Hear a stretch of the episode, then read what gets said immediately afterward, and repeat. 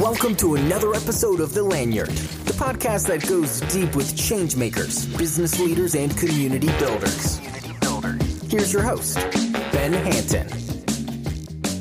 Hi, I've got two people in the studio today. We get to talk to Miles and Mike Krajewski, and we're going to talk badminton.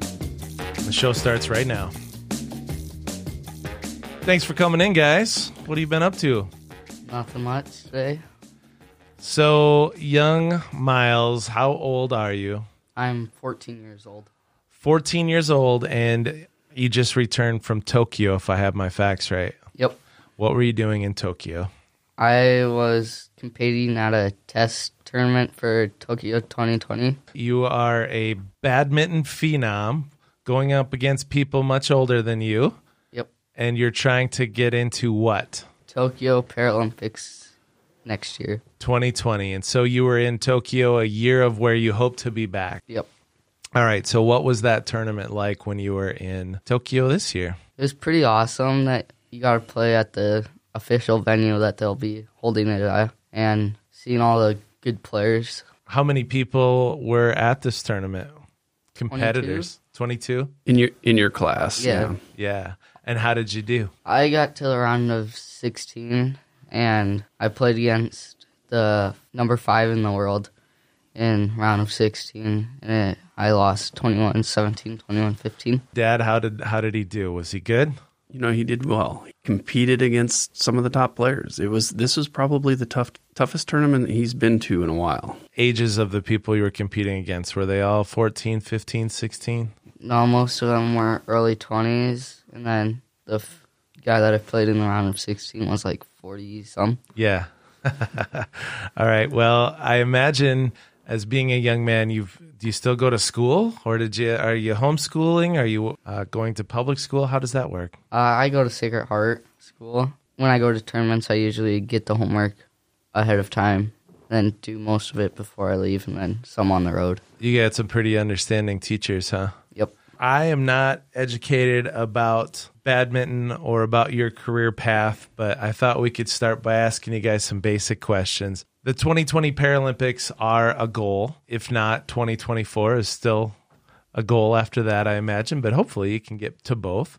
But some of the places you've been besides Tokyo, Australia, Ireland, Northern Ireland, England, Spain, Brazil, Peru, Canada, Colombia, Korea, Thailand. the Paralympics, it's an offshoot of the Olympics, and there are different categories, and you are competing in what category? Uh, the category is called SH6. Okay.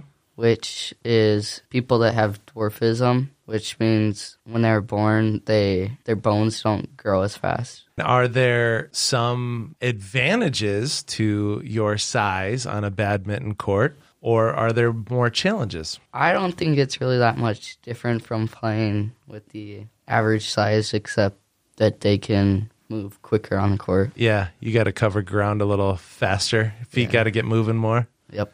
And I've seen some videos of you play, and you do move pretty fast. Uh, there's some there's some diving going on too. You're not afraid to fall. Oh, How, Dad? How would you describe Miles's style of play? He has to rely on technique a lot. And when he first started, he had good basic skills and terrible footwork. Yeah, And so it really with his size and in comparison to even other short stature players, uh, he has to be more efficient on the court. He has to cover the ground better. Uh, he's just not as tall or as as strong as some of the other players. So um, he relies a lot on technique, and he really focuses in on the fundamentals. why did you decide you want to play badminton? I assume there, you know, that's not like a very common sport around Yankton, South Dakota. Did you try some other sports? throughout the years, I've gone to DAAA, which is dwarfs, Dwarf Athletic Association Yeah. of America. and they have sports where you can play against other dwarfs. And I played in 2013 was the World Dwarf Game, so you played against dwarfs from all around the world. And I just signed up for all the sports because that's the first year that I could. Signed up for all of them. Yep. So it's like bocce, floor curling, floor hockey, soccer, basketball, badminton, track and field, and others. And I had fun with badminton, so I continued to play it. And then a few years ago, we heard that it was in 2020, and there aren't many other sports that dwarfs can be in besides like swimming, which I don't really like swimming that much. You're saying your category is not represented in a lot of the other sports? Nope. Oh, really? So you had a chance to compete at a high level and you said, Dad, I want to do this. Yep. Okay, but now training to be in high level elite Paralympics, probably not as easy as like, hey, it's an hour after school every day, is it? Nope. What does training look like? Usually every day I run two miles, and then this summer I trained for usually a week or two weeks, and then I came home for five or six days, and then went back down to Omaha. And me and my coach would get up at five thirty or five a.m. every morning, and then we'd go to the gym, then till seven thirty, and then he'd had to go, he would have to go to work. Then when he got home from work, then we'd go from 5:30 p.m. to 7 or 8 p.m. And what does that look like? He's he's throwing shuttlecocks and you're chasing them and just returning, just the two of you playing? Uh usually or I just hit to one corner where and he moves me everywhere all around the court. And a lot of footwork practice and you have to work on strength training too and Not so much strength because he says it'll come over time. You have to use a lot of wrist, so we do a lot of wrist exercises. You can use wrist and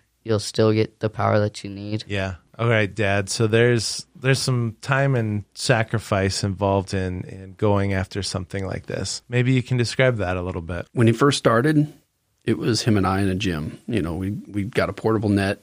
We went up to Summit Center and set it up in the middle of the court. There's no lines, you know, on the court up there, obviously, but we just hit. We would work on it and hit, and then he got started playing in some junior tournaments, which for him to compete in a junior tournament, that means Chicago usually. So they hold three tournaments a year. We got started there, and he, he did okay. He's got some natural athletic ability, and, Yeah. and people recognize that. But we kept hearing over and over from the other coaches, from the other players, that he needs some badminton training, some some coaching. And you probably didn't have that in your background. That was not on my resume.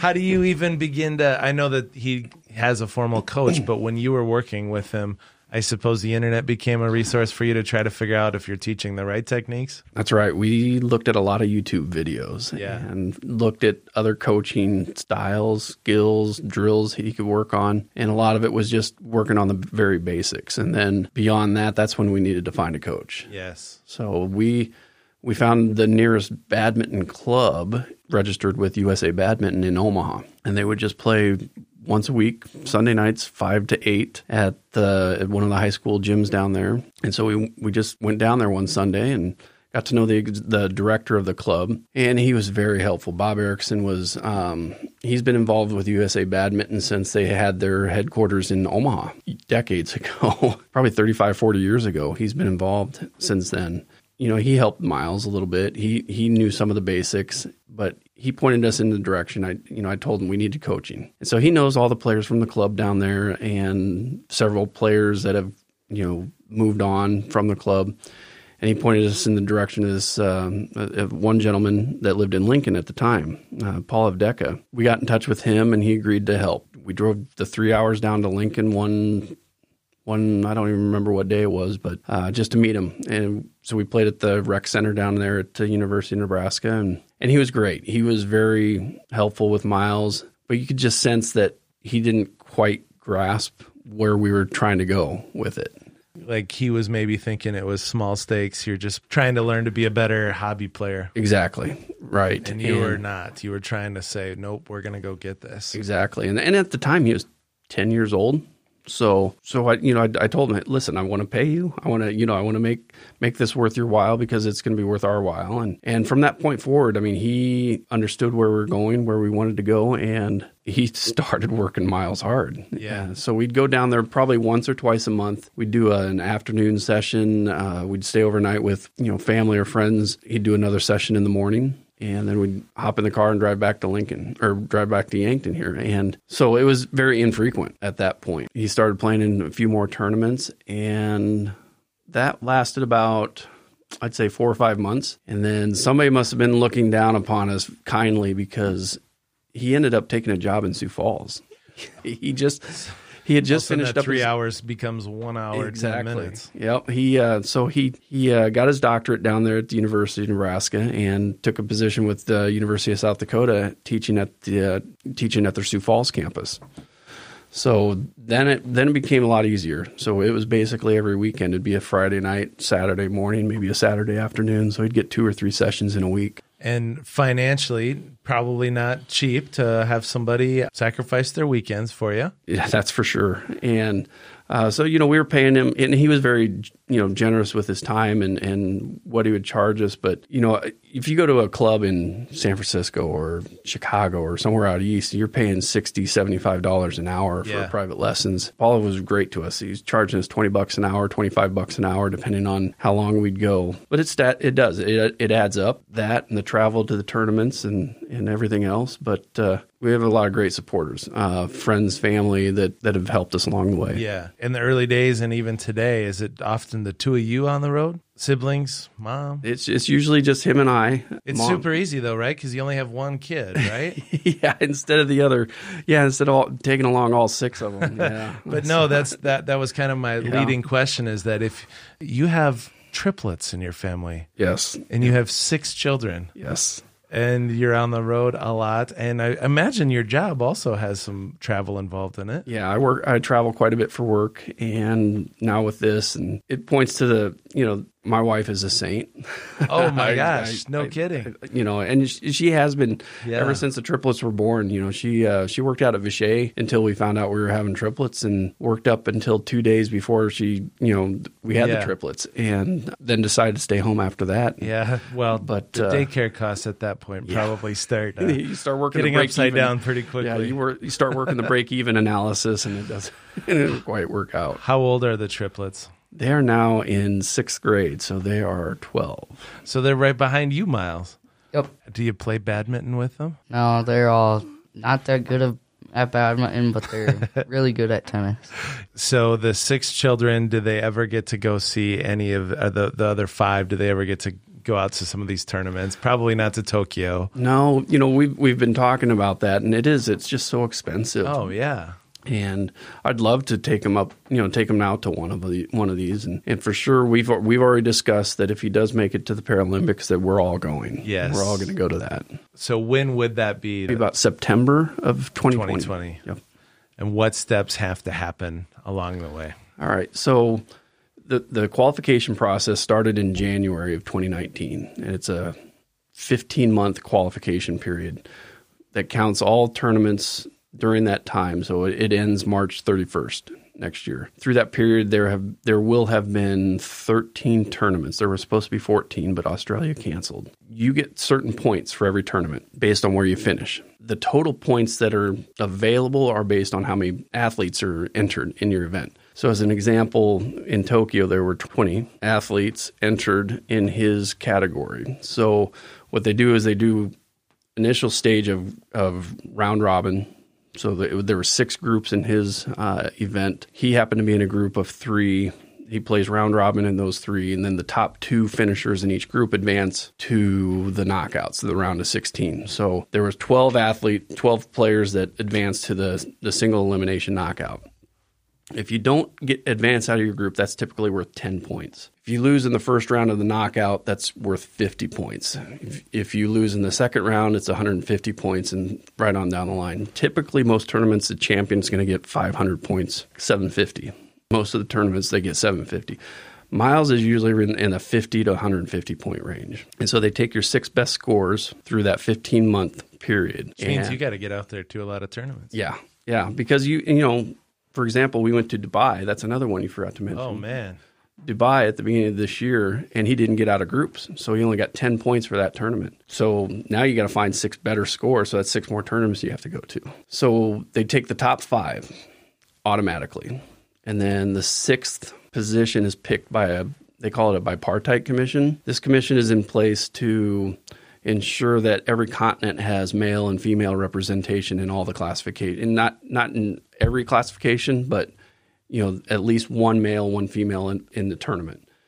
And so they go through and they, they evaluate each event, each category, make sure that those are all filled, and then they come back and start backfilling. And so that sixth spot is up for grabs. Miles is currently sitting in ninth place, but one of the criteria in this SH6 categories, you can only have one athlete from each country. So England has two in the top eight, Hong Kong has two in the top eight. So only one of those players from each of those com- Oh. countries go. So So now he's in seventh. now all of a sudden he's in seventh, and he's within striking distance. He's right on the bubble. And there's nobody in America. Correct. Aha. Yeah. So, and he's 200 points behind the person in sixth place. That player's been to eight tournaments. Miles just got his sixth score Okay. in Japan. So there's three tournaments left Brazil, Peru, and Spain in February and March next year. Now on that spot where they're trying to find some continuity, that that doesn't necessarily have politics. Don't really play into that, do does it? Would they look at him and say, "Hey, kid, you're 14. You'll have your chance when you're 18. Um, let's give it to somebody else." I mean, are you worried about that? I am, uh, but at the same time, I also I also look at the flip side of that, saying, "Hey, here's a really great story." Absolutely. You know, we've got a 14 year old here qualifying for the Paralympics. You know, that could generate some buzz. That could he could generate come some attention. Exactly. 18, Yeah. and you know, to have the United States have a player in badminton, maybe that's what they're looking for. You know, for for some publicity, for some attention. Badminton's not a real big sport in in America. Right. Which countries would you say are where badminton is most popular? All the Asia countries. Yeah. actually. Yeah, so the Asian countries tend to do very well in a lot of Olympic sports too. It's it's like uh, they've really invested into training programs. Yep. We know what the goal is, but along the way, you get to go to some pretty amazing places. I used to live in a really cool town called Fort Collins, Colorado, and people always ask me, what was it like? And I said, well, I worked and I went home, so I don't really know what it was like. Do you feel like that's what happens when you go to some of these places is you don't get to eat the wild food, you don't get to go out and stay out late because you Yeah. got work to do. hmm So you're just pretty much in airports and hotels. Yep. It's usually wake up, eat breakfast, go to the venue, and then come back and go to bed. Yes. And do homework. Oh, that's right. Do That's the too. other thing. You're sitting in Dubai and you're like, oh, can't wait to get to my English lesson. We have been better this last year in trying to make a day, or at least take some time during one of the days. It's helped this year. They've gone, they've changed the tournament structure format from four days to six days. So it really stretches out those Yeah. matches. And, and Dubai was actually one of those places, one of the first times we really just took a day. He didn't have any matches. So we hopped on the train, went down to the Burj Khalifa, went to the Dubai Mall. I mean, it was, that was a pretty fun time. Let's take a little break. And when we come back, I want to hear a little bit more about some of these stories and about the journey of Miles and Mike on the road.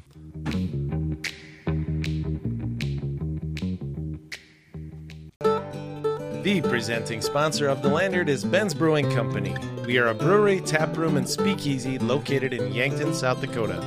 Our beers are on tap in several South Dakota cities. Visit us online at bensbrewing.com. Good people drink Ben's beer.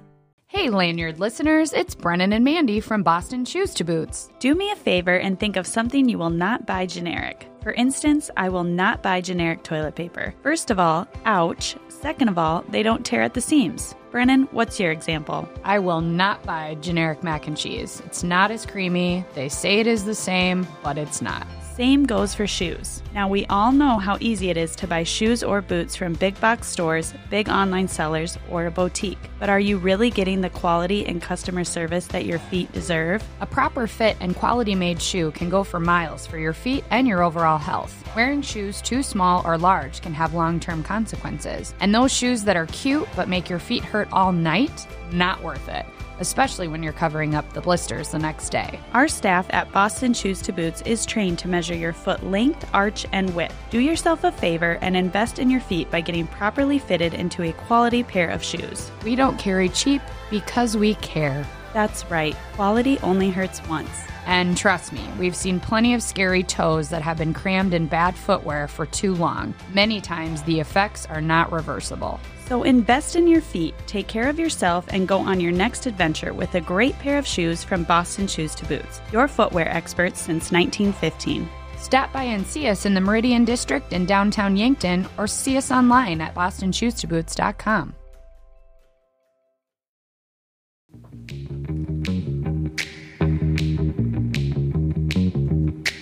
All right, we are back with Miles and Mike. We've been talking about badminton and about the goal of going to the 2020 Paralympics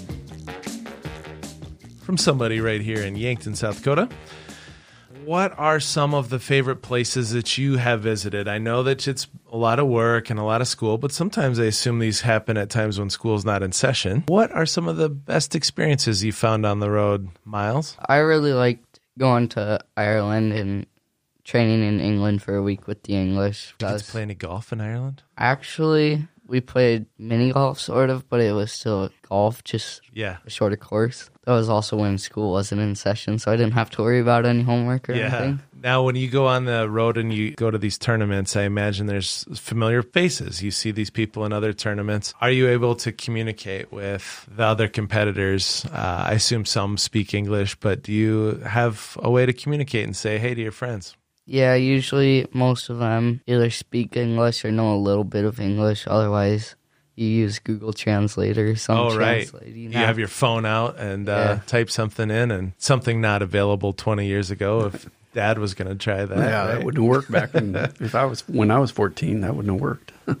So, who are some of your favorite people that you've met on the road? Probably like Jack Shephard, Krysten Coombs, Tim Wong from Hong Kong, Wyatt Lightfoot from Canada. And I imagine there's some Facebook conversations that go on. Are you on Facebook? Are you are you at the age where you can be on Facebook at 14? Uh, He's he has an account that we set up for so he'd have Messenger when he went down to the Para Pan Am games. He he traveled down there with the Team USA, other athletes and uh, coaches. Mom and dad, mom and dad didn't go with him on that one. So oh, wow. So we set him up on Messenger for that, uh, but he doesn't have an active account that he manages. Um, we set up a fa- Facebook page for his, Like a fan account. yeah, like a fan page, an athlete account. So Yeah, and I, I was on that page. Do you know the address for that? I'm sure some people will be looking for it. I think if you just look up Miles Krajewski para badminton, I think that's what it's under. And on there, there's some, uh, you'll get to see some videos of Miles doing some crazy dives and covering massive amounts of court. Pretty awesome. Let's talk about what's ahead. I mean, badminton and the Paralympics is probably somewhat of singular goal right now, but you are a young man and you're looking at uh, years ahead. Are you already starting to think about what you might want to do after school? I want to go into the medical field, but I also want to play badminton. But we don't make money playing badminton. You can't because it's amateur status like the Olympics. Is that right? Or It's it's more because it's just not a popular sport. Even the even the Oh. professional badminton players, unless you're in the top probably six or eight, you're not making much money. Yeah. especially if you're if you're not from Asia. so when you're going to these tournaments in Dubai and all over, is that coming out of your personal checking account? Yeah, the Bank of Dad. Yeah. uh, pretty much Keep supports working, that. Uh, we have yeah, we have had some support from uh, the USOPC, the U.S. Olympic Paralympic Committee, in the last year just because of his ranking. He's he's you know spent three years to get to the rank where he's at now, and it's nice to be recognized by the USOPC with a little bit of grant money from there. We also apply for grants through the Challenged Athletes Foundation. Disabled Sports USA is another grant that we that we applied for and he received uh, last year. So we go through those grant programs um, every year now. We'll we'll apply for those each year. And then, like I said earlier, a little bit of help from friends and family uh, Yeah. that, that I've reached out to. My company, um, I work at Sherco, and, and they they've been great with my time off. I do a lot of work on the road when I'm gone, and so they're a little bit uh, lenient with me on the on the PTO and Get your deliverables done. exactly. Yeah. yeah. Now, and your position at that company is sales and marketing. Correct. The VP of Sales and Marketing for our ag and uh, flatbed divisions. So, can you uh, visit an account when you're out in uh, Ireland or something? Actually, we did that last year when we went over to Ireland for the tournament in June. We actually went over a week and a half early and went to England, where we uh, Sherco has an office over there in, in the um, in London, the area of London, and so I dropped Miles off with our friends in England, and he trained with the English team for a week. Yeah. And I went and made some sales calls and went to a actually a farm show over in England uh, with our sales director from from the UK office. All of a sudden, Sherco's got a reason to buy the tickets. There we go. Yep. Maybe people don't know what Sherco is. Us in Yankton are familiar with the company, but can you tell us what products you guys make? Sure. Uh, our primary products are tarp systems for grain trailers, grain trucks, flatbeds, obviously. Pretty much anything you need to put a tarp on, truck, trailer, otherwise, uh, that's what we can do. We've got offices in Yankton is our corporate headquarters. We have uh, manufacturing facilities in Florida, Canada, UK, and distrib- sales and distribution offices in Fargo, Boise, Idaho, Decatur, Illinois, Fort Dodge, um, Iowa, and Ravenna, Ohio, or the Cleveland, Ohio area. Must be owned by some sort of private equity group. We uh, we were owned uh, locally by um, the Shawarma family. They sold about it's coming up on nine years ago now. And so we're owned um, by a private capital fund out of the Twin Cities. Did you used to be involved in the tonneau cover business, like pickup uh, bed covers? That's right. Truxedo was a part of Sherco uh, until 2007. The family split it off from the main business and sold that to a private equity company in, at the end of 2007. Yeah, well, we've got two big manufacturing companies right here in Yankton, which is cool. So that's one way that you can manage your time. And then your angel of a wife is checks in through FaceTime, or how are you guys keeping in touch when you're on the road?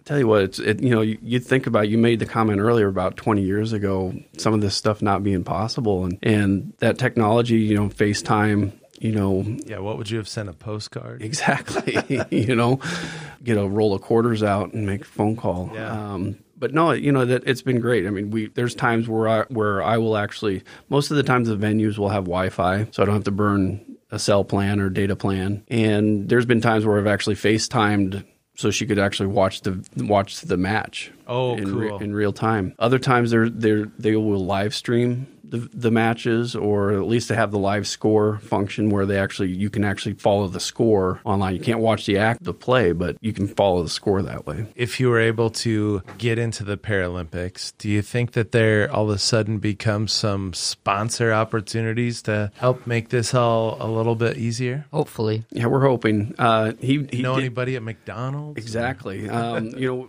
we've got we've we've reached out to a couple companies. Um, I had a friend at uh, Deloitte last year that they're a big sponsor of the Olympics and Paralympics, but the way they do it is they pick specific athletes each I'll say each quad that they support and he he wrote up a nice recommendation nomination for Miles. We didn't get it. I think part of that is that he's not at that level just yet. Yeah. But I think after this one, if he can qualify, if he can get there, uh, it, it'll open open up some doors. He did get an equipment sponsorship this last year from Yonex, so he's he's got two years worth of equipment, uh, rackets, shirts, shoes, shorts. Shorts, shirts, suitcase, string, grip. Well, the string is a big thing. You know that adds up over time. To restring your racket Yeah. or what? Yep. Oh, that's a thing, huh? Yep. I imagine some of us who have played badminton like eight times in our life have never thought that you'd have to tune up your equipment.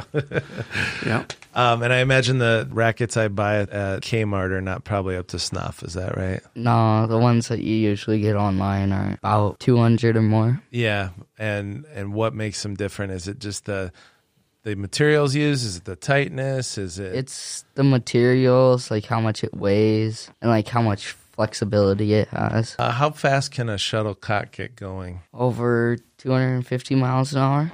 Yeah, there's there's a number out there. I can't remember. They always cite it in kilometers per hour, so I can't always do the conversion. It's like over 400 kilometers per hour, I think. It's like And some- 274 miles an hour. Or like that. And sometimes maybe you miss and maybe it hits you in the head, and does that hurt? Eh, and a little bit. Sometimes, like if you're like if they're right at the net and you're half court, then it stings a little bit. But most of the time, we don't hit it hard enough from the back to hurt them. Have you had any substantial injuries in in your journey so far? Uh, I've been bruised like once, but I've also bruised a guy when I nailed hit him in the hand. And uh, but I mean, you haven't had any like ankle injuries, knee injuries, any of those type of things. I've had a few rolled ankles, but Yeah. nothing serious. It Could be one of the advantages of being a young guy in this game too, right? He has stamina. Yeah. he, he really does, and I think I think there is something to that. Yeah, I mean, that poor 40 year old guy out there has got to be careful of each step. so, as somebody who's 38 and knows what that's starting to feel like. But, all right, so we talked about medical and how you're not getting paid in badminton. And so maybe you'd like to get paid someday, and that could be somewhat in the medical field. What, what are you thinking? I don't know, just like helping people, saving their lives and stuff. Do you, have you thought about what capacity that could look like? No. I mean, nurse, doctor, Um, like a surgeon of some sort. surgeon. Yeah, Dad, keep keep him goal oriented on that one. Yeah, his grades might suggest otherwise right now. Yeah.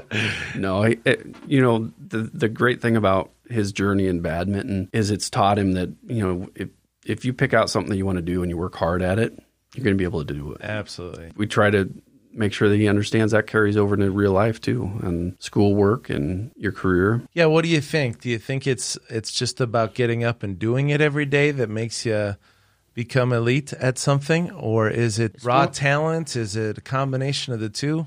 it's combination of talent and like your drive to do it because if you don't really want to do it then you won't put in like all the effort that you'll have mm-hmm. that you could have Do you see people who just maybe casually do one or two tournaments and that's good enough for them? Yeah, you see you see usually the same core of players going from tournament to tournament, but You got to get those points. That's exactly right. And, you know, other countries, there are athletes that are funded and there's athletes that aren't funded. And the athletes that aren't funded far outweigh the numbers that, that are. And so it, it does become a money game, a numbers game, which is why you don't see a lot of those athletes at every tournament. And you, we're starting to see a few of them kind of reach, I'll say, the twilight of their career, realizing, hey, you know, Paralympics isn't going to happen. You know, it's time to move on. Um, we know a few of those players. They've all been driven to this point. You know, the, the, the especially the core ones, you can see it. There's, you know, Miles is absolutely correct. There's that drive that that these players have, and even the ones that are on the, you know, far from the fringe of qualifying for the the Paralympics. I can say para badminton is, is a real unique sport in that you meet people from all over the world. You meet players, and I can't speak from a player's perspective or a person with a disability or an impairment, but in talking with these athletes that fit into that category, there's a real camaraderie. There's a there's it's a family. You you hear that word a lot. You know the the, the badminton family or the community. And every one of these tournaments is almost like a little mini reunion. And especially if you're only going to two or three tournaments a year, um, like some of them are, they they just cherish it. It's unlike anything I've ever experienced before. And I've played sports a lot in my life, and it's just it's something that I've never experienced before. You guys have talked about drive and about the pursuit of goals. There's probably been some setbacks though at times, right? Were there ever times when you guys got together and were like one of you was maybe doubting whether this should continue or I'll say after the Dubai tournament, I was pretty firmly in that camp. It was that was back in April, and Miles lost a match that I felt he could have won. I think he feels he could have won that would have advanced him, you know, out out of the group stage and into the knockouts. And when you're traveling back from Dubai, which is about a almost a 30 hour trip one way, you get a lot of time to think, and you you're just you're, you're starting to doubt yourself a little bit. You're wonder if this could be channeled in some other way. Exactly. And we skipped, well, then he went to Canada in, in May and showed some promise there. But then we decided, okay, you know, summer's here. This is our opportunity. His coach, Moss Laddison, he lives down in Omaha. He's been fantastic. He and his family, they, he, you know, he, they've hosted Miles there for days and days, you know, a couple weeks at a time this summer. And, you know, as Miles mentioned, got up early and worked with him in the morning, worked with him in the afternoon, twice a day, you know, and and fed him and took care of him. You know, when we saw that that type of commitment from him, you know, it meant a lot to us, and and I think it drove Miles even further, you know, and or drove him harder to continue working at it and making this a goal realistic. At that time, so that was at the end of May. He's out of school. We decided to skip the Ireland tournament. And Ireland's always been our favorite tournament to go to. Uh, it was his first one when he was just ten, and we went to it and got to know all the people. So it's kind of always held that special place in our heart. But we opted to skip that and say, okay, we're gonna we're gonna backload our effort, backload the scores in the tournament. So we're gonna focus on all those tournaments later on in the qualification period, so he can focus on training at this point to get to that level. And so the World Championships were in August, at the end of August, in Switzerland, which is another one you forgot to mention. Um, so we went to Switzerland. That was our goal because the World Championships count twice as many points as any other international tournament. So if he could get to the quarterfinals, we knew if he could get to the quarterfinals at the at the World Championships, he would he would legitimately have a shot at qualifying. Yeah. And so that was that was kind of the date on the calendar we circled or the tournament that we circled and he worked hard. He worked hard and he went in as a seeded player, which means he was in the top 8. They had 8 groups. He drew a fairly tough tough group in terms of he had a player player from China who had in Dubai swept through his group and got to the, the semifinals, I believe, quarterfinals. But he beat some of the top players. He beat um, the, this Chinese player beat the player from Brazil that Miles has not been able to beat yet, beat a player from England and beat another player from India. And so he got that guy in his draw. And we were just, you know, it was one of those things. It's like, oh, how, could- how could this happen? You know, tough draw. There's so many other players that, but you know, we, we, we looked at it, we talked about it and said, okay, Miles, this is your chance to prove yourself. This is your chance to go out there and announce yourself to the world, if you will. And and so he did it. He he won his group. Amazing. He he lost the first game to that guy, came back and won in the second 22-20, 24 20. 20, 24-22. And I think he even fought mm-hmm. off a match point there. So he won 24-22 in the second and just started out in the third third game, the third set, 21 9. and and beat the guy 21-9. it just completely demoralized him and you could see it physically and in the guy's body language and and that was when, you know, you talked about you asked initially about if we've ever had any doubts and that moment right there seeing that match and seeing him win that one was okay, that erased a lot of doubts. Yeah, there was a bit of a relief on both of your Yes. parts there. And so, how do you show that when you win that, Miles? Do you uh, do you just kind of do a little fist bump? Do you scream? Do you uh, go hug someone? How do you celebrate? Usually, like, pull my fist back and do a little shouting. Yeah, Yeah, he, we've talked Touchdown about that. dance. Yeah, he's he's he's very reserved in his excitement, which we've talked about. You know, just kind of like the touchdown celebration. Act like you've been there before. Yeah, you know, yeah, and, yeah. and but you could tell after that match. I mean, that fist pump that fist pump was a little harder than usual, uh-huh. and that smile was a little bit bigger than usual. and then the celebratory meal was there like just the normal meal, or was or did you go Normal for meal. like pizza and ice cream? Normal meal. Yeah.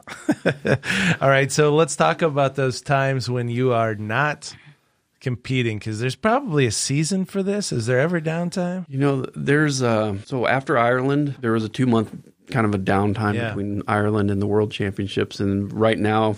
After Tokyo, there's a little bit of downtime now um, because the next tournament's not until the middle of February. So, So, do you know what a guilty pleasure is, Miles? Nope. Guilty pleasure would be like something maybe I shouldn't do, but man, it feels good. Like I'm going to go watch this movie that's not everybody thinks is cool, but it makes me feel happy. Or I'm going to eat some food that is bad for me, like pizza. do you have a guilty pleasure when you have those times? Um, not really. Stick I- to the plan. Yeah, I like ice cream. Yeah. well, you, you're only human. yeah, Other, but I don't really like candy that much unless it's like peanut butter with chocolate or something. Who Yeah. can deny that? What is next? What's the next thing on the docket? training. Really, for these next uh, two months, it's going to be a lot of focus on training, Yeah. uh, fine tuning some things, and getting ready for really the three biggest tournaments of his life. I'm rooting for you, and I think a lot of Yankton's rooting for you, and, and hopefully all of America's rooting for you here. So uh, go get it, man.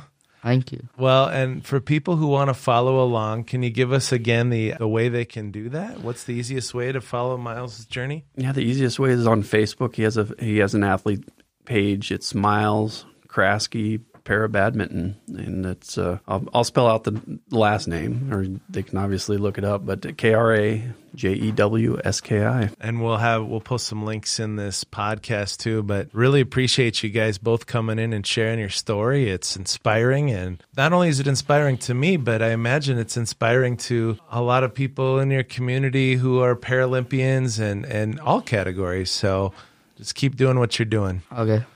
okay, I like Yeah. that. Yeah. Thanks for And- thanks for your support. Yeah, well, thank you too, Mike. And uh, we'll be back next week with another episode of The Lanyard.